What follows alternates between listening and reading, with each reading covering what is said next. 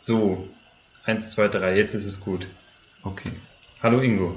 Hallo Jörg. Wir müssen ein bisschen gedämpft sprechen, damit die Kinder nicht aufwachen. Naja, die Tür ist zu, oben ist noch eine Tür, das sollte funktionieren.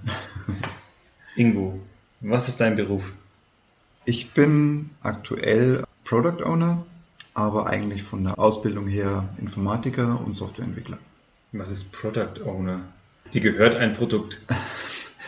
Nicht offiziell, würde ich jetzt mal sagen, aber Product Owner ist eine Bezeichnung aus dem Bereich Scrum. Das ist eine Projektmanagement-Methode, also eine agile Methode. Und dort ist der Product Owner eine bestimmte Rolle im Projektteam. Also derjenige, der tatsächlich die Verantwortung für die Qualität und die sinnvolle Weiterentwicklung, sage ich mal, des Projekts innehat. Das heißt, du bist nicht selbstständig, du bist angestellt bei einer Firma. Genau, ich bin Angestellter bei einer Firma einerseits und andererseits Hobbyprogrammierer, einfach weil das Softwareentwickeln so viel Spaß macht, dass ich das auch gerne als Hobby mache. Und in deinem Beruf programmierst du auch? Nicht mehr. Ah. Ja, also. Du lässt programmieren. Ich, ja, ich lasse programmieren, genau. Das heißt also, die Mitarbeiter, die unter dir stehen, die programmieren und du guckst quasi qualitätstechnisch an, was die so treiben. Also erstens mal, die Mitarbeiter sind nicht unter mir, sondern wir sind ein Team. Mhm. Das heißt, wir sind sozusagen auf gleicher Ebene. In dem Team gibt es neben dem Product Owner noch das normale Teammitglied und einen sogenannten Scrum Master, der sich um die Einhaltung der Prozesse kümmert. Und meine Verantwortung als Product Owner ist es, den Wert des Produktes zu erhöhen, sozusagen. Also das heißt, ich bin schon dafür verantwortlich, die richtigen Features auszuwählen, die als nächstes das Produkt erweitern sollen. Und das kannst du, weil du sozusagen weißt, welche Möglichkeiten das Programmieren oder welche Möglichkeiten grundsätzlich geboten sind. Ja, so, also das ist die eine Seite. Also ich bin quasi die Schnittstelle zwischen dem Team und den sogenannten Stakeholdern. Also das sind die Leute, die ein Interesse an dem Produkt haben. Das können firmeninterne Kollegen sein, die das Tool oder was auch immer benutzen sollen. Oder es können auch Kunden draußen im Markt sein, die das, das Softwareprodukt kaufen sollen. Und ich muss eben einerseits wissen, was will der Kunde oder was wollen die Stakeholder. Mhm. Und andererseits, was können wir machen, was ist möglich softwaretechnisch. Ah, das heißt, du bist so eine Art Übersetzer zwischen den Wünschen und dem, was machbar ist sozusagen. Du kannst denen erklären auf, auf eine Art und Weise, dass die das verstehen und in, in eine Programmierung umsetzen können. Genau, und wenn ich es doch nicht weiß, dann frage ich mein Team. Mhm.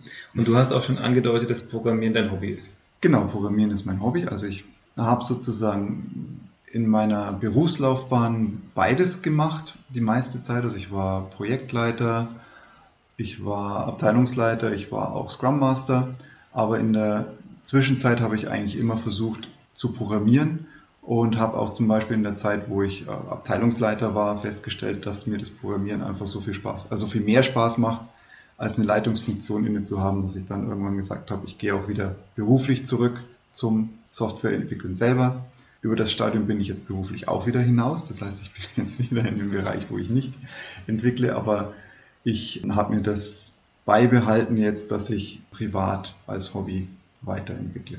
Du kompensierst es sozusagen jetzt durch dein Hobby. Ein bisschen kompensiere ich vielleicht, ja. Genau. Und was programmierst du hobbymäßig?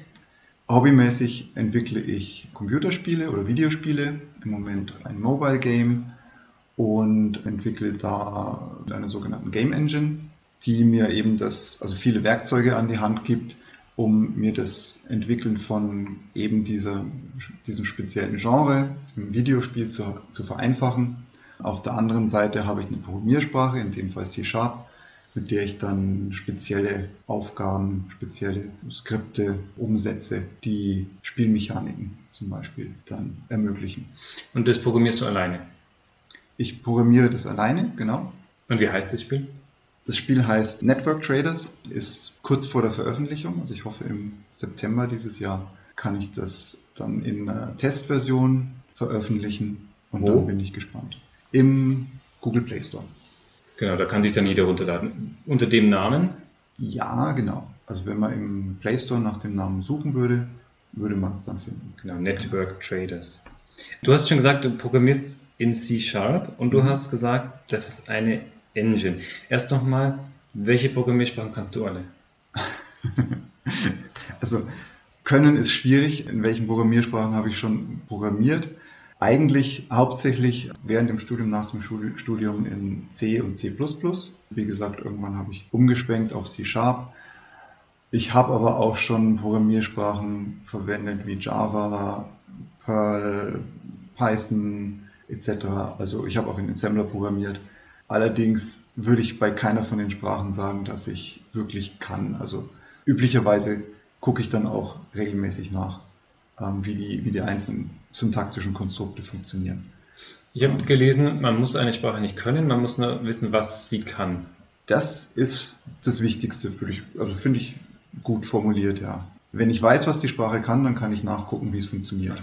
Und so komplex ist das meistens dann nicht, dass man nicht, wenn man eine Sprache kann, auf die äh, Konstrukte in anderen Sprachen schließen könnte. Das heißt, um schon mal auf den Punkt zu kommen, da steckt eigentlich eine Philosophie dahinter, hinter Programmiersprachen an sich, die man übertragen kann von einer auf die andere. Die Art und Weise zu denken, die Art und Weise, wie Programmieren funktioniert, ist relativ gleich. Im Groben würde ich sagen, ja. Programmieren an sich, es gibt ganz einfache Programmierkonstrukte, die sind überall gleich. Also Schleifen, Bedingungen, Zuweisungen, das findet sich in jeder Programmiersprache. Aber dann gibt es Unterschiede natürlich in der Art und Weise, wie die Programmiersprachen aufgebaut sind. Also funktionale Programmiersprachen, objektorientierte Programmiersprachen. Ich möchte nochmal zurückkommen zu dem Punkt Engine. Du programmierst in einer Engine. Und ich weiß zufälligerweise, dass die C, C++ und C Sharp auf von, glaube ich, sind von Microsoft und oder nicht sind nicht von Microsoft, aber basieren auf diesem Net Framework von Microsoft. Nur das C Sharp. C, C++ ist herstellerunabhängig. Ah. Das ist ein Standard, der ja eben nicht an einen bestimmten Hersteller gebunden ist, so wie bei Java oder bei C Sharp. Und bei C Sharp ist es eben so, dass die anderen Programmiersprachen auch auf dem .NET Framework basiert. Ich stelle mir eine Engine so vor wie beim IKEA. Ich gehe da rein, möchte eine Küche kaufen und dann gehe ich an so einen PC und dann entwerfe ich mir so eine Küche mhm. in diesem Programm und dann setze ich mir am besten noch eine VR-Brille auf und laufe dann da mhm. drin rum. Also so stelle ich mir vor, dass 3D-Spiele programmiert werden in, in einer Engine. Man kann das so machen. Es ist tatsächlich so, dass man sich die, die Spielinhalte zusammenschieben, zusammenklicken kann und dann verknüpfen kann mit bestimmten Funktionen, Bedingungen. Wenn X eingetreten ist, soll das Objekt zu Y hinwandern, meinetwegen. Es gibt bei diesen Engines sogenannte, also es sind Physics Engines dahinter, das heißt physikalische Effekte werden simuliert. Also wenn ich ein Objekt in die Luft hänge, dann fällt es runter zum Beispiel. Wenn etwas irgendwo runterrutscht, dann wird es schneller mit der Zeit. Also diese ganz normalen physikalischen Effekte, wenn Dinge zusammenstoßen, prallen sie wieder voneinander ab oder gehen kaputt. Die das, brauchst du sozusagen nicht programmieren, die hat genau. jemand programmiert und in die Engine eingebaut. Genau so ist es. Also das sind die, die Grundlagen, die muss man nicht jedes Mal für jedes Spiel neu programmieren, sondern die sind einfach vorhanden und man baut drauf auf. Und so eine Engine wird auch als Middleware bezeichnet. Das heißt, es ist was zwischen dem Betriebssystem und dem Anwendungscode, ist noch was dazwischen. Das ist diese Engine, die eben all diese Dinge erledigt, die ich jetzt speziell für meine Anwendung brauche, die aber so häufig vorkommen, dass man sie einmal programmiert hat und allen Entwicklern zur Verfügung stellt und die dann immer wieder weiter verwendet. Und die Engine selber ist auch wieder in einer Programmiersprache programmiert? Die ist auch wieder in einer Programmiersprache. Das heißt, wenn man das jetzt durchgeht, ich kann ja nicht programmieren, ich lade mir jetzt eine Engine runter mhm. und möchte in dieser Engine ein Spiel programmieren. Es gibt ja auch Adventure-Computerspiele, so ganz simple mhm. ähm, Engines. So. Das heißt also, die Engine interpretiert das, was ich da eingebe und tut es in Programmiersprache sozusagen übersetzen. Ja, beziehungsweise was du eingibst, ruft Funktionen, mhm. Routinen mhm. auf, die in einer Programmiersprache geschrieben sind. Wie geht es dann weiter? Du hast vorhin schon das Wort Assembler gesagt. Mhm. Das kommt dann da demnächst, oder? Das, das, ganz am Ende kommt das ja. Also, da, ähm, also zwischen kommt nochmal dieses Net Framework, also dieses, wenn du jetzt in C-Sharp was programmierst, ja. dann wird es erstmal in dieses Net-Format übersetzt quasi, mhm. was eine eigene Programmiersprache ist. Eine, Über eine Meta-Programmiersprache? Ja, das .NET ist ein sogenanntes Framework. Das ist auch im Prinzip eine erstmal eine Sammlung von Routinen und Funktionen und Methoden eine Übersetzung zum Betriebssystem sozusagen. Also ganz unten mhm. drunter liegt das Betriebssystem, das aufbaut auf der Hardware. Also mhm. das Betriebssystem ist dafür zuständig, die tatsächlichen Rechenwerke anzusteuern, zu betreiben und auch alles, was an Peripherie so an Hardware in einem modernen Computer drin ist. Das .NET Framework sitzt dann dazwischen, zwischen dem Betriebssystem und den sogenannten höheren Programmiersprachen, wie jetzt zum Beispiel C Sharp. Also das ist eine Übersetzungsschicht, mhm. um dem Entwickler die Arbeit zu vereinfachen. Also dass man nicht maschinennah programmieren muss, wie man das nennt, sondern eben mit sehr mächtigen und bequemen Funktionen arbeiten kann. Darunter ist dann dieser Assembler. Da sind wir jetzt endlich, oder? Ganz unten liegt der Assembler, das ist der Maschinencode ganz unten. Der Maschinencode ist das, was die CPU versteht. Also das ist dieser typische Wust an Nullen und Einsen oder Hexadezimalwerten, die der nacheinander abgearbeitet wird von dem Prozessor, den natürlich kein Mensch verstehen kann. Einfach so. Und der Mensch braucht eine Übersetzung dieses Maschinencodes in eine Sprache, die er dann schon eher verstehen kann. Das ist die Assembler-Sprache erst einmal. Der Assembler ist das, was die Assemblersprache in Maschinencode übersetzt. Die Assemblersprache ist eine ziemlich direkte Übersetzung dessen, was Maschinencode ist, in von Menschen lesbaren Zeichen und Darstellungen. Aber trotzdem, ja, es ist nicht schön, damit zu arbeiten, mhm. zumindest für mich mhm. nicht. Mhm. Und je moderner die Rechner werden, desto umfangreicher werden auch die Befehlssätze dieses Maschinencodes und desto schwieriger wird es auch, diesen wirklich effizient zu programmieren. Das heißt, heutzutage ist es häufig besser, die Optimierungen dem Prozessor zu überlassen, anstatt zu versuchen, besser zu sein. Sprich, das machen dann wahrscheinlich die Prozessorhersteller selber. Oder dass sie schon programmieren sozusagen, diese, ja, diese letzte Schicht. Genau, also in den Rechenwerken selbst sind schon so viele Funktionen verbaut, die gerade wenn wir von Parallelarchitekturen sprechen, die dafür sorgen, dass der Code quasi so effizient wie möglich durch dieses Rechenwerk durchgeschleust wird, um am Ende dann das korrekte Ergebnis rauszuwerfen. Also wir halten fest, wenn du ganz oben programmierst in deiner Engine oder mit deiner Sprache, gibt es mhm. ganz viele Schichten, die mhm. das immer weiter übersetzen, bis am Ende nur noch 0 und 1 noch rauskommen, die das Rechenwerk versteht. Ja. Das Rechenwerk ist, sitzt in der CPU, im Prozessor drin. Genau. Da gab es ja mal in den, weiß ich nicht mehr, 30er, 40er, 50er Jahren den Georg Bohle. Und der heißt wahrscheinlich George Boole. Ja, George Boole, genau. und der hat äh, sich überlegt, wie man, und jetzt musst du mich korrigieren, falls ich es falsch sage, mhm. in Wahrheitswerten rechnet, also in, beziehungsweise mit zwei Werten rechnet. Also der mhm. hat die vorherrschende Algebra ersetzt durch eine Algebra, die auf zwei Werte basiert. Genau. Ja. Und später hat man dann das genannt Wahrheitswerte, wahr oder falsch oder 0 oder 1. Mhm, genau. Wie stellt man sich das vor, eine Algebra, die auf zwei Werte basiert? Mm, Im Prinzip ist diese Algebra nichts anderes als das, was wir von der, den normalen Grundrechenarten kennen. Also die Frage, wie addiere ich, wie subtrahiere ich. Mhm. Und das Ganze angewendet auf die Werte wahr und falsch. Also es gibt diese beiden Werte und ich kann diese beiden Werte verknüpfen. Mhm. Ich kann sie mit und verknüpfen, was sowas wäre wie plus.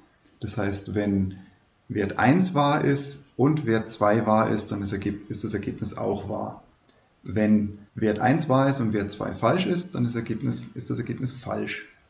Die Umkehrung ist die Oder-Verknüpfung. Da lautet die Regel, wenn eins von den beiden Werten richtig ist, wahr ist, dann ist der Gesamtwert wahr. Also wenn Wert 1 wahr ist, Wert 2 falsch ist, ist das Ergebnis wahr. Mhm. Das sind diese beiden Rechenarten bei der Boolschen Algebra. Und es gibt noch die Negation, also nicht wahr ist gleich falsch. Und auf die Art und Weise kann man quasi alle möglichen Verknüpfungen dieser beiden Werte darstellen. Ich stelle mir das immer so vor, ich gehe in den Flur, schalte das Licht ein, mhm. gehe durch den Flur durch und schalte auf der anderen Seite das Licht wieder aus. Weil das Licht dann an ist, wenn einer von den beiden Knöpfen gedrückt wird. Also Licht an ist gleich wahr, ja. wenn einer von den beiden Knöpfen gedrückt wird. Naja, da, da hast du natürlich eine zeitliche Abfolge drin. Wir haben mal in einer Wohnung gewohnt, da war nämlich das Licht falsch. Mhm. Da, war, da war das Licht so, dass du, wenn du an den einen Schalter, den musstest du anlassen, damit mhm. du auf dem anderen an- und ausschalten konntest. Und wenn du bei Das- dem einen das ausgeschaltet Ja, hast, konntest das- du am anderen drücken, was du wolltest und es ging nicht. Genau, das dann, trifft's eher. Und dann kam der Also, mhm. Elektriker und hat g- da rumgemacht Ja. und dann ging es plötzlich wieder so, wie man es sich vorher vorstellt. Mhm. Man kann an jedem ein- und ausschalten, wie man will. Und ich stelle mir das Rechenwerk in der CPU so vor, wie ganz, ganz viele Schaltungen dieser Art. Ja, prinzipiell ja. Ich würde es mir eher wie ein, wie ein Stromkreis vorstellen, Mhm. was ja beim Licht eigentlich das gleiche ist. Wenn alle Schalter in diesem Stromkreis geschlossen sind, also alle wahr sind, dann ist das Ergebnis, das Licht leuchtet, ist also auch wahr, sozusagen. Wenn nur einer davon offen ist, dann leuchtet das Licht nicht. Wir haben ein falsches Ergebnis. Und das wäre im Prinzip eine Unverknüpfung. Mhm. Wenn ich jetzt einen Stromkreis hätte, bei dem die zwei Schalter parallel geschaltet sind, wo es egal ist, welchen davon ich anmache, dann habe ich eine Oder-Verknüpfung. Mhm. Also schalte ich den Schalter 1 an und das Licht leuchtet, dann ist es wahr. Oder ich schalte den Schalter 2 an und das Licht leuchtet und es ist wahr. Oder ich schalte beide Schalter an und das Licht leuchtet, ist auch wahr. Nur in dem letzten Fall, wenn ich beide Schalter aufmache, ist das Licht aus, also ein falscher Wert am Ende. Das wäre dann die Oder-Verknüpfung. Genau, also ich schalte beide an Mhm. und dann habe ich aber trotzdem aus. Nein, Doch nicht. das ist nämlich der Unterschied Ach, zu deinem Schalter andere. zu Hause. Das ist nämlich diese zeitliche Verknüpfung, Ja, okay. die du hast. Wenn du bei dir zu Hause, wenn du erst den einen anschaltest Ja. und dann den anderen abschaltest, Ja. dann bist du wieder bei aus. Ah, ja, okay. Aber wenn du zwei Schalter hast, die parallel sind, also wo. Mhm. der Strom durch beide Schalter durchlaufen kann und am Ende zu einer Lampe hinkommt, dann ist es egal, ob du einen anhast oder beide anhast, das Licht leuchtet trotzdem. Das heißt, ich stelle mir jetzt den Flur nicht so vor, dass da ein Schalter ist, sondern ich stelle mir den Flur so vor, dass da am Anfang des Flurs zwei Schalter sind. Genau. Und jetzt gibt es quasi vier Möglichkeiten, wie ich die miteinander drücke. Ich kann die beide aushaben, ich kann sie beide anhaben, ich kann einen anhaben, den anderen aushaben oder umgekehrt. Und je nachdem, wie das verschaltet ist, leuchtet das Licht halt, es leuchtet nicht nach, bei bestimmten Kombinationen sozusagen. Genau, du hast zwei Möglichkeiten am Ende, was rauskommen kann. Oder noch anders ausgedrückt, ich habe eine Reihe von Schaltern. Wenn ich die auf eine ganz bestimmte Art drücke, dann leuchten bestimmte Anzahl Lichter und dadurch kann ich sozusagen rechnen. Genau. Ja, also das kann man natürlich beliebig komplex machen, mit nicht nur zwei Eingabewerten, sondern beliebig vielen Eingabewerten, das beliebig oft wiederholen und am Ende bekommt man so viele mögliche Kombinationen raus, dass sich zum Beispiel auf einem Monitor mit mehreren Millionen Pixeln ein Bild ergibt. Der Rechner, den wir Rechner nennen, der rechnet im Prinzip ja eigentlich gar nicht, sondern es ist einfach nur eine logische Verknüpfung von diesen Schaltern und es kommt halt einfach dann so und so viele Lampen sind dann, in Anführungsstrichen Lampen sind dann an. Genau. Aber er rechnet im Prinzip nicht, sondern das ist einfach nur, das ist quasi automatisch, indem ich, wenn ich den Knopf drücke, ist automatisch Ja, kommt irgendwas, ein Ergebnis raus. Und der Trick ist jetzt, das so zu programmieren, diese unterste Sprache, Ja. dass ich das nutze, Mhm. um eine Addition zum Beispiel. genau, zu, also äh, durch zu- eine möglichst geschickte Kombination Mhm. dieser Und- und Oder-Verknüpfungen bekomme ich eine Addition und eine Subtraktion Ja, raus ja. und basierend auf denen dann natürlich Multiplikation und Division und so weiter. Genau, und die Subtraktion habe ich gelesen, lässt sich auch durch eine Addition abbilden. Ja, indem ich negiere. Genau, richtig, das habe ich auch gelesen. Ganz faszinierend. Ich addiere jetzt nur noch, mache nichts anderes. Sehr mühselig. ja, ja, klar. Aber, aber das ist ja das, was das, das Einzige, was es kann. Ja, addieren. Daraus leite ich alles ab. Und äh, diese unterste Schicht, dieser Assembler, der übersetzt die Aufgaben, die er hat, in Additionen, in Rechenoperationen und diese Ergebnisse werden dann sozusagen wieder übersetzt. Also das, was ich, an, was ich reinprogrammiere, wird durch diese Schichten eigentlich nur irgendwann in Addition übersetzt Mhm. und dann wird dieses Ergebnis wieder durch diese Schichten durch zurückübersetzt in das, was ich brauche. genau, das wird zurückgegeben, wieder nach oben, wieder durchgereicht durch alle Schichten und ich bekomme das Ergebnis raus. Ja. Das heißt letztendlich, wenn ich dem Computer sage, schreib doch mal den Buchstaben A hin, wenn ich die A-Taste drücke, basiert das letztendlich auf, auf Rechenoperationen. Genau, also das ist nicht so, als würde der Computer was malen oder zeichnen oder so, sondern das ist wirklich nur Verknüpfungen von und und oder. Das Kippen von Bits. Genau, genau. Mehr Und, passiert ähm. Das Programmieren dann aber später ja auch wieder, hast du mir gesagt. Wenn du, jetzt gehen wir die Schichten nach oben, ganz nach oben, schwimmen oben auf der Wasseroberfläche und jetzt programmierst du was in deiner Programmiersprache, dann ist letztendlich das, was du eingibst, ist auch irgendwie mit diesen boolschen Wahrheitswerten, oder? Auf jeden Fall. Also die Boolsche Algebra ist was, was man auch im normalen Programmieren anwendet. Also einfache Bedingungen Wie ist ein bestimmter Zustand? Ist der gerade eingetreten oder ist er nicht eingetreten? Sowas frage ich über Boolsche Algebra ab. Also ist mein Wert a größer 5 oder kleiner 5 oder gleich 5. Was ist eine Schleife? Eine Schleife ist im Prinzip nur die Wiederholung einer bestimmten Rechenoperation oder einer Abfolge von Rechenoperationen immer wieder. Wichtig ist bei einer Schleife natürlich die Abbruchbedingung, dass ich auch irgendwann aufhöre mit der Schleife. Was würdest du zum Beispiel in eine Schleife reinmachen? Mal ein Beispiel, womit ich was anfangen kann.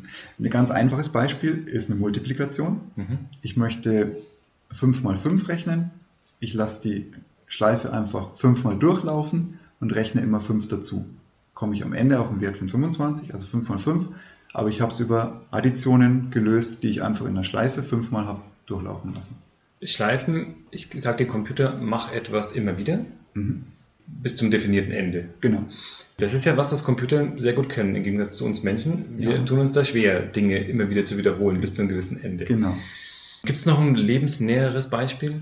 Wenn ich zum Beispiel mein, die Jalousien so programmiere, dass sie bei Sonnenuntergang untergehen, ist das auch eine Schleife? Also tut er so, ähm. sozusagen immer, immer wieder prüfen, ob jetzt die Sonne untergeht? Ist das auch in der Schleife drin? Zum Beispiel. Also im Endeffekt läuft alles über Schleifen. Also ein Computer, der wartet nicht, sondern er prüft immer, mhm. immer wieder, so wie du sagst. Also so eine Jalousie reagiert ja zum Beispiel auf den Messwert, also die Helligkeit draußen oder auf eine Uhrzeit, je nachdem. Um darauf reagieren zu können, wird der Rechner alle zwei Sekunden meinetwegen oder zwei Minuten immer wieder aufgeweckt. Er führt seine Funktion durch, mhm. also prüfe den Helligkeitswert und wenn der Wert über einem oder unter einem bestimmten Schwellwert ist, dann tu etwas. Und das ist auch eine Schleife, die immer wieder wiederholt wird. Genau. Es gibt While-Schleifen, es gibt If-Schleifen. Ist If auch eine Schleife? If ist keine Schleife. Ah, if was ist, ist If? Bedingung. Sag mal ein Beispiel. If a größer 5, then tu irgendwas. Oder if, wenn die Helligkeit unter einem bestimmten Wert ist, dann tue etwas. Aber bei dem Beispiel mit Jalousien müsste man diese While-Schleife verwenden, weil er immer wieder. Für die Prüfung verwendest du eine While-Schleife. Und if ist quasi einmal. Prüft jetzt im Moment, ist etwas genau. So jetzt im Moment und wenn ja, dann macht das, wenn nein, dann macht das macht genau. das anderes. Innerhalb der Schleife hättest du ein if, mhm. der eben ah. sagt, ähm, ah. ist mein Schwellwert erreicht oder ist er nicht erreicht. Diese While-Funktion. Da steht dann tatsächlich das Wort While das kommt auf die Programmiersprache an, aber ja. Dann ist ähm, die Klammer auf. Programmiersprachen ist das dann so, ist dann ja. eine Klammer dahinter und da steht in der Klammer drin, was er prüfen soll, oder mhm. wann er diese Schleife durchführen soll. Genau. Und dieses, wenn dieses, was in der Klammer steht, den Wert wahr hat, mhm. dann macht er weiter. Genau. Wenn dieses den Wert falsch hat, dann mhm. macht er nicht weiter. So ist es, genau. Also, wenn ich eine Schleife programmieren will, die immer und immer wieder läuft, dann mhm. könnte ich da in die Klammer reinschreiben, wenn das Universum existiert, dann mach weiter. Solange wie das Universum existiert, mache weiter. Genau, das genau. wäre zum Beispiel was, wo immer weitermachen könnte. Ja, ja. Aber ich kann auch einfach nur wahr reinschreiben. Du kannst doch einfach nur true reinschreiben oder wahr reinschreiben. Das ist jetzt was, das geht jetzt aus meinem Vorstellungskraft raus, aus meiner menschlichen Vorstellungskraft. Okay. Und jetzt sind wir, glaube ich, im Programmieren drin. Weil das eine kann ich mir vorstellen, wenn, solange das Universum existiert, machst du bitte das. Aber das andere schaffe ich nicht in einen Satz zu formulieren. Wenn wahr ist, dann mache das. Ja. Aber das ist, das kann ich nicht mehr formulieren, sondern das ist eine Art der Vorstellung, oder? Das ist eine Art zu denken. Wenn eine, eine Sache wahr ist, und dann schreibe ich einfach wahr rein, weil wahr ist ja immer wahr. Genau, also als, als Mensch würdest du sagen, tu das einfach für immer. Genau. Ja, also Aber das sage ich nicht, sondern ich sage, nee, wenn etwas wahr ist und wahr ist wahr. Solange wahr wahr ist. Genau, solange wahr wahr ist, mach das. Ähm, das ist sehr umständlich formuliert natürlich, aber ähm, die Art und Weise, wie ich eben mit einem Computer sprechen muss. Aber du sagst es zwar, es ist umständlich formuliert, aber es ist ja total kurz formuliert. Ich sage nur while true und dann mache ich weitere Befehle, ja. die er immer wieder ausführt. Mhm. Und es sind nur zwei Wörter und ich sage dem Computer, mach etwas für immer. Mhm. Ich denke, an der Stelle merkt man einfach, dass, dass Computer keine Menschen sind mhm. und dass sich, auch wenn man eine Programmiersprache als Sprache bezeichnet, dass es doch eine Sprache ist, die auf einer ganz anderen Ebene funktioniert. Also ich vermittle genauso wie in einer menschlichen Sprache Information, aber der Empfänger der Information ist etwas ganz anderes als ein Mensch. Also das ist eine Maschine und die Maschine ist einfach nicht so flexibel wie der Mensch. Das heißt, ich muss eine ganz bestimmte Syntax beachten, um die Informationen weitergeben zu können.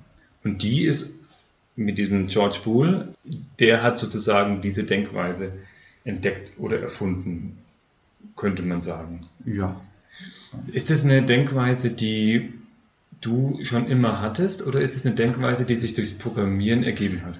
Also ich denke auf jeden Fall, dass sich durch das Programmieren und das sich ständige Beschäftigen mit dem Programmieren Denkweisen ändern. Mhm. Also das ist jetzt vielleicht ein kleiner Sprung, aber daher kommt, denke ich, auch der Begriff des Nerdtums. Also Menschen, die irgendwie, ja, die man als seltsam oder irgendwie anders denkend bezeichnet, weil sie einfach in anderen Bahnen denken. Häufig sind das Leute, die sich mit Mathematik, mit Logik oder eben mit Programmieren beschäftigen sehr viel, die einfach Dinge anders ausdrücken, weil sie es gewohnt sind oder sich, es sich angewöhnt haben, Dinge manchmal anders auszudrücken, als jetzt jemand, der mit so etwas nichts zu tun hat und sich mehr in natürlicher Sprache, also in, in noch natürlicherer Sprache äh, verständigt. Im Prinzip ist es aber eine Domänensprache, die eben von einer gewissen Gruppe von Menschen verstanden wird. Also wenn sich Softwareentwickler, Informatiker unterhalten, dann ist das eigentlich auch nichts anderes, wie wenn sich Ärzte zum Beispiel unterhalten. Sprich, ein Außenstehender hat keine Ahnung, was Genau, ein Außenstehender tut sich einfach schwer, mhm. zu verstehen, was da passiert. Ja, aber es ist doch nochmal ein Unterschied, finde ich, auf diese Art und Weise zu denken. Ich glaube, dass viele Menschen sich auch wohlfühlen, in dieser Art zu denken, mhm. weil es gibt halt wahr, es gibt falsch. Aber gerade dieses, dieser soziale Umgang oder Gefühle, Emotionen, die sind oft so, so dazwischen. Ja, das, ist, das kann ich schlecht in der Programmiersprache ausdrücken und deswegen können ja Computer vielleicht auch nicht fühlen, weil es das eigentlich nicht richtig abbilden kann. Mhm. Also mir fällt der Begriff deterministisch ein, mhm. wenn du das so formulierst. Der, der Computer ist deterministisch, das heißt, wenn ich eine bestimmte Sache tue, eine bestimmte Eingabe ihm gebe, dann ist es definiert, was die Ausgabe sein wird. Das ist eindeutig, ich kann es voraussehen. Mhm. Also ich weiß ganz genau, wenn ich dieses Programm laufen lasse, wird jenes passieren, außer ich habe einen Fehler gemacht. Aber im Normalfall weiß ich, wenn ich A eingebe, wird B rauskommen. Wenn ich mit einem Menschen interagiere, dann ist das nicht so. Mhm. Dann kann der Mensch beleidigt sein, wo ich mir gar nicht gedacht habe, dass ihn das beleidigen könnte. Mhm. Zum Beispiel. Das ist, das ist nicht deterministisch. Was vor allem daher kommt, dass der Mensch einfach so ein komplexes Wesen ist, dass ich nicht vorhersagen kann, wie er reagieren wird in allen Fällen, weil einfach ganz viele Einflüsse existieren, die ich nicht kenne. Also irgendwelche Dinge in seiner Vergangenheit oder in seiner Erziehung oder einfach nur ganz kürzliche Ereignisse oder die aktuelle Stimmung oder was auch immer, die halt zu einer Reaktion führt, die ich nicht voraussagen konnte. Natürlich gibt es Menschen, die sich damit schwerer tun, für die das dann sehr angenehm ist, mit einem Gerät umzugehen, wo sie genau wissen, was passieren wird. Mhm sehr erholsam vielleicht auch oder sehr entspannend oder so ja. hat eine Art von Kontrolle, die ich, die ich sozusagen ausüben kann. Definitiv, ja. Also. Die Digitalisierung ist ja gerade auf dem, auf dem Vormarsch. Sogar in Deutschland werden gerade die Schulen digitalisiert. Man spricht darüber, ob man vielleicht die Kommunen digitalisieren sollte. Die Firmen haben das alles schon hinter sich. Die ja, sind alle ja. schon, äh, schon digital. Die Apps auf unseren Handys. Das heißt, wir haben eine Tendenz dazu, von programmierten Software umgeben zu sein. Ja. Mhm. Überall. In mhm. unserem Auto, in unserem Haus, ja. vor uns steht ein Computer. Verändert dieser Umgang mit diesen Geräten unser Denken oder ist diese Software schon so an uns Menschen angepasst, an unsere Bedürfnisse angepasst, dass es eigentlich gar keine Rolle spielt? Es geht sicherlich in beide Richtungen und es ist ein Prozess, würde ich sagen, der im Moment, also der schon immer im Gange ist eigentlich, aber der immer spannender wird, denke ich. Also natürlich muss man sich anpassen an die Maschine, an den Computer. Also das, je, je einfacher die Maschine ist, desto mehr Anpassung verlangt sie vom Menschen. Nur als Vergleich, ähm, die Tatsache, dass es Laptops gibt, Computer, die ich mitnehmen kann, das gibt es noch nicht so lange. Also kannst nicht sagen, wie lange es den ersten Laptop gibt. In den 90er Jahren habe ich die ersten Ungetüme gesehen, die man, also portable Computer, damals nannte man sie noch nicht Laptops, die man auch mit nach Hause nehmen konnte. Aber bis dahin war es üblich, dass ich mich dorthin bewege, wo der Computer steht und nicht andersrum. Das heißt, die Anpassung an die Maschine war früher noch viel mehr, als ich es heute habe. Allerdings waren die Maschinen nicht so weit verbreitet wie heute. Heutzutage hat jeder ein Smartphone mit dabei und trägt es mit sich rum. Das heißt, das Gerät hat sich an den Menschen angepasst, es geht dahin, wo der Mensch ist. Dafür gibt es aber auch wesentlich mehr davon, weil einfach für viele Menschen dieser Computer damit erreichbarer wurde oder nutzbarer wurde. Also es geht in beide Richtungen. Wenn wir dann von Dingen sprechen wie künstlicher Intelligenz, dann ist das natürlich auch ein Versuch, den Computer einfach noch nutzbarer zu machen für den Menschen, beziehungsweise ihn noch weiter sich anpassen zu lassen an die Lebensumgebungen des Menschen. Irgendwann wird der Punkt erreicht sein, wo wir es gar nicht mehr merken vielleicht, dass wir mit einem Computer interagieren. Mhm. Ist ja beim Auto im Prinzip eigentlich schon. Das Autofahren hat sich nicht geändert, aber jetzt ist im Auto unglaublich viel Software drin. Mhm. Aber ich habe immer noch im Prinzip, kann ich ja mit Auto fahren und ich kann damit Radio hören. Was anderes ist es nicht. Nur der zeigt mir jetzt plötzlich an, wie weit ich noch fahren kann, weil er das berechnet und wie viel Spritverbrauch. Er zeigt mir an, wie viel ich schon gefahren bin, werte das aus und ja. das konnten die halt früher nicht. Aber letztendlich ist das kein großer Unterschied, wie ich mit dem Auto umgehe. Sondern ich habe einfach nur mehr Informationen jetzt zur, zur Verfügung. Ja. Das heißt also, dadurch, dass mehr Computer und dazu jetzt mal die Handys dazuzählen, mhm. in unserem Leben sind, heißt nicht, dass unser Leben sich unbedingt ändern muss, sondern die Geräte passen sich ja mehr auch an uns an, sagst du. Aber sollte man jetzt ja. programmieren können? Ich meine, ich habe Rechnen, ich habe Schreiben, ich habe Lesen als die mhm. drei Grundfertigkeiten, die ich haben muss. Sollte Programmieren dazugehören? Meiner Meinung nach auf jeden Fall. Kulturfähigkeit, Entschuldigung, so heißt es. Kulturfähigkeit. Das sind die drei Kulturfähigkeiten. Sollte okay. Programmieren eine vierte Kulturfähigkeit oh. sein? Ich weiß nicht, ob ich mich so weit aus dem Fenster lehnen würde, das als Kulturfähigkeit zu bezeichnen.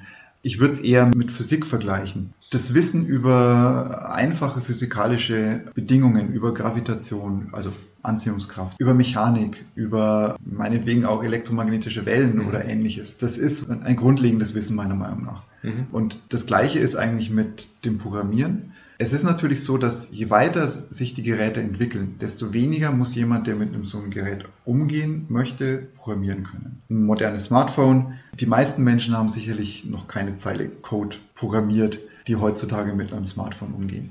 In meiner Jugend war es so, wenn ich auf einem Computer ein Spiel starten wollte, musste ich einen Befehl eingeben auf meiner Tastatur. Also das war schon der erste Schritt in Richtung Programmieren. Also damals war das noch unbedingt notwendig, dass man sich mit dem Programmieren beschäftigt hat, allein wenn man mit einem Computer umgehen wollte. Da sehe ich jetzt diese Notwendigkeit. Die Geräte werden sich immer weiterentwickeln. Das Verständnis für die Geräte wird, glaube ich, bei den normalen Menschen, die nicht Softwareentwickler sind, Entschuldigung, mhm. in dem Sinne normal, wird das Verständnis für diese Geräte aber immer geringer werden, weil diese Geräte auch immer komplexer werden. Also die Dinge, die sie tun, werden schon für die Experten immer unverständlicher, aber für den Menschen, der sich nicht tagtäglich damit beschäftigt, natürlich noch viel mehr. Um abschätzen zu können, was die Geräte tun, was es bedeutet, von Computern umgeben zu sein, denke ich, ist es sehr hilfreich, wenn man zumindest ein Grundverständnis von dem hat, was Programmieren bedeutet. Also was passiert auf diesen Geräten, mit denen ich tagtäglich unterwegs bin. Als Beispiel, wenn ich nicht weiß, wie Licht Schatten wirft zum Beispiel, dann werde ich am Ende einen Sonnenbrand bekommen. Dieses Grundverständnis, was jeder Mensch hat für Dinge, die uns ständig umgeben oder dass das Feuer heiß ist, dass ich äh, mich verbrenne, wenn ich die Finger reinhalte, als ganz triviales Beispiel. Das sind Dinge, die ein Mensch wissen muss. Und wenn ich mich aber tagtäglich mit elektronischen Geräten beschäftige, dann sollte ich auch ein Grundverständnis davon haben, was diese Geräte tun und was sie können. Wenn ich jetzt aber vielleicht gar nicht programmieren können muss, weil es ja diese Engines gibt, wird es irgendwann in der Zukunft mal so sein, dass nur noch sehr wenige Leute programmieren können, alle anderen nur noch diese Software verwenden, um Dinge zu produzieren und gar nicht mhm. mehr wirklich Code schreiben? In die Richtung geht es natürlich. Also diese, diese Game Engines arbeiten immer mehr in die Richtung, dass ich wirklich keine Zeile Code mehr schreiben muss, um ein Spiel fertigstellen zu können. Und das geht auch. Also ich kann, ohne irgendwie programmieren zu können, kann ich heutzutage Computerspiele schreiben hm. oder erstellen. Das ist ja dann kein, kein Schreiben mehr. Diese Art von grafischem Programmieren, also ich verknüpfe Dinge, die auf irgendeine Art und Weise interagieren. Das wird tatsächlich immer mehr kommen. Das löst aber auch das Problem, dass je mehr unterschiedliche Dinge ich tun kann mit Computern, je mehr Anwendungsbereiche ich bekomme, desto mehr Leute brauche ich auch, die Software erstellen können. Um nicht jedem, der damit arbeitet, eine sehr tiefgreifende Informatikausbildung zukommen lassen zu müssen, versucht man eben in die Richtung zu kommen, dass es halt deutlich einfacher wird, diese Dinge zu tun. Das heißt, die, die Möglichkeit, Software zu schaffen, wird einfach immer größer, dadurch, dass ich das Programmieren vereinfache oder wegabstrahiere. Ist das eine Gefahr, weil ich vielleicht nicht mehr an die unterliegenden Schichten komme? Hm, es gibt natürlich die Gefahr, wenn ich das zulasse, dass ich nicht mehr an diese Schichten rankomme oder dass ich sie gar nicht mehr verstehe. Ich glaube, das ist eher die Gefahr, auf die du ansprichst. Dann könnte das tatsächlich zu einer Gefahr werden. Das eine Beispiel ist proprietäre Software. Das heißt, wenn ich ein Unternehmen habe, dem die Software gehört und diese, nur dieses Unternehmen hat Zugriff auf diese Software. Dann besteht natürlich die, Gefahr, dass in dieser Software Dinge passieren, die schädlich sind für die Nutzer. Die Gegenbewegung dazu ist natürlich Open Source. Das heißt, der Source Code ist für jeden einsehbar. Jeder kann nachgucken, was passiert dort drin. Das ist das eine. Und das andere ist, dass Code Dinge tut, die ich nicht mehr verstehe. Und dann gehe ich in die Richtung KI. Also wenn ich anfange, nicht mehr selbst zu programmieren und auch nicht mehr selbst grafische Logikbausteine aneinander zu hängen, sondern wenn ich wirklich einer KI sage, entwickle mir ein Programm, das Folgendes tut, wie man das jetzt von Science-Fiction-Serien zum Beispiel kennt, entwickle mir einfach ein Programm. Ich will, dass das Programm Folgendes tut, schreibe mir dieses Programm dann wird am Ende was rauskommen, wo ich nicht mehr weiß, wie das entstanden ist. Und möglicherweise passieren dann auch vielleicht durch ungenaue Spezifikationen, die ich dem Computer gebe oder die ich der KI gebe, dass das Ding, das Programm halt Dinge tut, die ich nicht erwartet habe. Damit gebe ich natürlich oder möglicherweise die, die Fähigkeit aus der Hand, dann Einfluss zu nehmen auf diese Software. Mhm. Das ist sehr futuristisch gedacht, aber es ist, glaube ich, ja, ein Bedrohungsszenario, mit dem tatsächlich Menschen, Zukunftsforscher sich beschäftigen. Ja, ich weiß nicht, wenn man zurückdenkt, das iPhone wurde, glaube ich, 2006 oder so vorgestellt. Ja. Ich meine, das ist 16 Jahre her. Das ist ja, ja. nichts, ne, wenn man sich das mal überlegt. Ja. Und vorher hat man auch gedacht, da braucht man nicht drüber nachdenken, weil das hier Science Fiction ist. Also von daher kann das schneller äh, kommen, als man sich das denkt. Genau, also da ist eine unglaubliche Dynamik drin mhm. und es ist auch eine, eine Beschleunigung im Wissenserwerb, mhm. die man da sehr, sehr deutlich beobachten kann. Im Moment boomt ja der Beruf. Also wenn man im Moment Programmierer ist, dann hat man gute Chancen, mhm. einen guten Beruf zu haben. Also im Moment ist die Gefahr nicht, dass es keine Menschen mehr gibt, die sich damit auskennen. Ja, das stimmt. Im Moment ist es eher umgekehrt werden diese Menschen gebraucht, die sich damit auskennen. Ja, genau. Und ich, ich kann es mir auch ehrlich gesagt nicht vorstellen, dass diese Art Mensch ausstirbt, die sich irgendwo tief hineingraben möchte in technische Begebenheiten. Also der Mensch, der an sich gerne programmiert, weil er einfach nur Interesse dran hat oder es spannend findet, den, den wird es immer geben. Also von der Seite her, dass man sagt, es wird niemanden mehr geben, der programmieren kann, das, das wird, glaube ich, nicht passieren. Ich habe ja tatsächlich vor drei Wochen noch keine Ahnung gehabt, was Programmieren ist. Und was ist noch für, für mich als, als Laie wichtig, über Programmieren zu wissen? Wenn ich jetzt sage, okay, pass auf, ich kaufe mir jetzt ein Buch oder ich gehe in einen Kurs und möchte jetzt Programmieren lernen, was würdest du mir sozusagen als Tipp mitgeben? ist eine gute Frage. Ein guter Rat, glaube ich, ist, ähm, hab ein Ziel, was du tun möchtest. Also hab eine Idee, wozu du es gebrauchen möchtest. Wenn ich lang zurückdenke an die Zeit, wo ich angefangen habe, mich fürs Programmieren zu interessieren, also war ich 10, 12, ich wollte immer Spiele programmieren. Mein größtes Problem war dann immer, okay, damals ein Spiel zu programmieren, das ist erstmal eine riesige Aufgabe gewesen. Ich habe eine Anwendung gesucht oder gebraucht, die ich umsetzen kann. Da haben mir zu der Zeit immer die Ideen gefehlt. Also was, was will ich denn eigentlich programmieren? Ich möchte Spiele programmieren. Das ist zu schwierig. Was gibt es denn für andere Dinge, die ich programmieren kann? Das Programmieren an sich braucht immer ein Ziel. Es ist etwas, was eigentlich kein Selbstzweck ist. Also es ist eine unterstützende Wissenschaft, wenn man von der Informatik ausgeht. Das heißt, das Programmieren für sich selber hat keinen Sinn dahinter. Also man mhm. möchte durch das Programmieren eine Aufgabe lösen, einen Wert schaffen, etwas verbessern. Also es ist nicht wie Malen, wo ich sage, ich fange einfach mal an und guck mal, was rauskommt. Oder Lego bauen, da ja. baue ich einfach mal und dann schaue ich mal, was rauskommt und dann sehe ich, aha, das wird ein Haus, dann baue ich jetzt weiter. Beim Programmieren geht es nicht so, dass ich sage, ich schreibe jetzt einfach mal ein bisschen Code und dann gucke ich mal, was der Computer macht. Ja, das kann man schon auch machen. Das kann auch Spaß machen. aber, aber ich, ich würde jetzt mal sagen, wenn ich, wenn ich mich mit Lego-Bausteinen hinsetze und etwas machen möchte damit, dann habe ich eine Vorstellung im ja. Kopf, was draus werden soll. Es muss nichts Sinnvolles sein wenn ich mit Lego was baue. Und es muss auch beim Programmieren nichts wirklich Sinnvolles sein. Es kann auch was Schönes sein.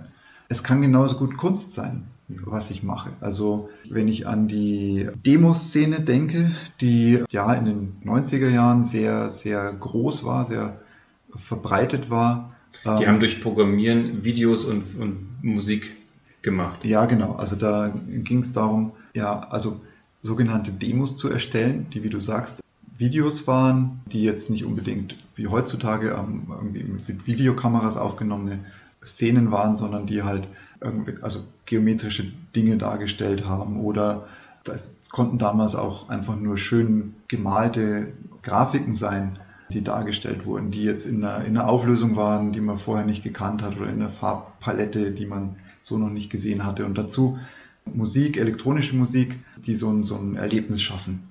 Das ist auch eine Art von Ziel zu sagen, ich möchte so, ein, so eine Demo programmieren. Ja, genau. genau. Oder ich möchte ein Spiel programmieren oder ich möchte ein Programm programmieren, ich möchte auf meinem Handy ein Programm, ich möchte ein Programm in den Store kriegen oder irgend sowas in der Art. Genau, ja. Also, und das, das würde ich aber jetzt genauso als Kunst bezeichnen, wie wenn ich ein Bild male. Mhm. Auch wenn ich ein Bild male, habe ich ein Ziel. Unterstelle ich mal, ich möchte entweder meine eigenen Fähigkeiten verbessern oder ich möchte, dass es sich jemand anguckt und es schön findet. Und genauso kann es mit Dingen sein, die ich programmiere.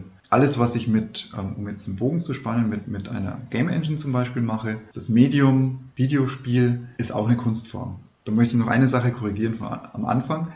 Das Spiel, das ich programmiere, also dieses Network Traders, ich programmiere das alleine, aber ganz alleine kann man im Prinzip oder, oder tut man sich schwer, Spiele zu entwickeln. Das ist eigentlich eine Teamaufgabe und entsprechend habe ich mir auch eine Mitstreiterin gesucht, die für mich das Artwork, also die Grafiken im, mhm. im Spiel erstellt. Das heißt, Programmieren ist meine Aufgabe, das Aussehen des Spiels zu machen, den Charakter darzustellen sozusagen, das ist ihre Aufgabe. Mhm. Ähm, aber die, diese Bibliotheken, die man verwendet, also sprich programmierten Code, der in einer Datei drin steckt, mhm. die kann man sich irgendwo runterladen, oftmals frei und in seinem eigenen Programm verwenden.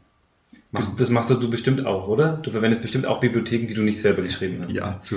Und das ist ja dann letztendlich auch eine Art von Teamarbeit, oder?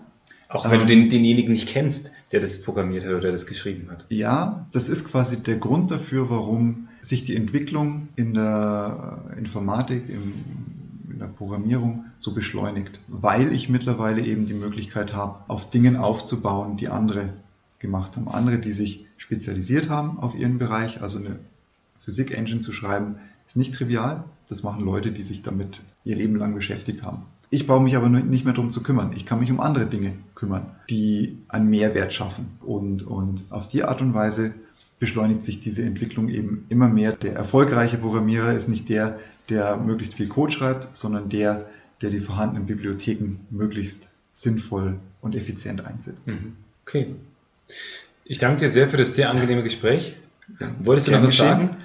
Nein, äh, ich fast. Ähm, ja, ich danke dir für dein Interesse. Ich hoffe, du konntest was mitnehmen. Ganz viel, ja. wirklich. Ich konnte ganz viel mitnehmen. Und ja, da muss ich jetzt noch ein paar Tage drüber nachdenken. Und du wirst sicherlich auch Spaß haben, das Ganze zu schneiden. Danke.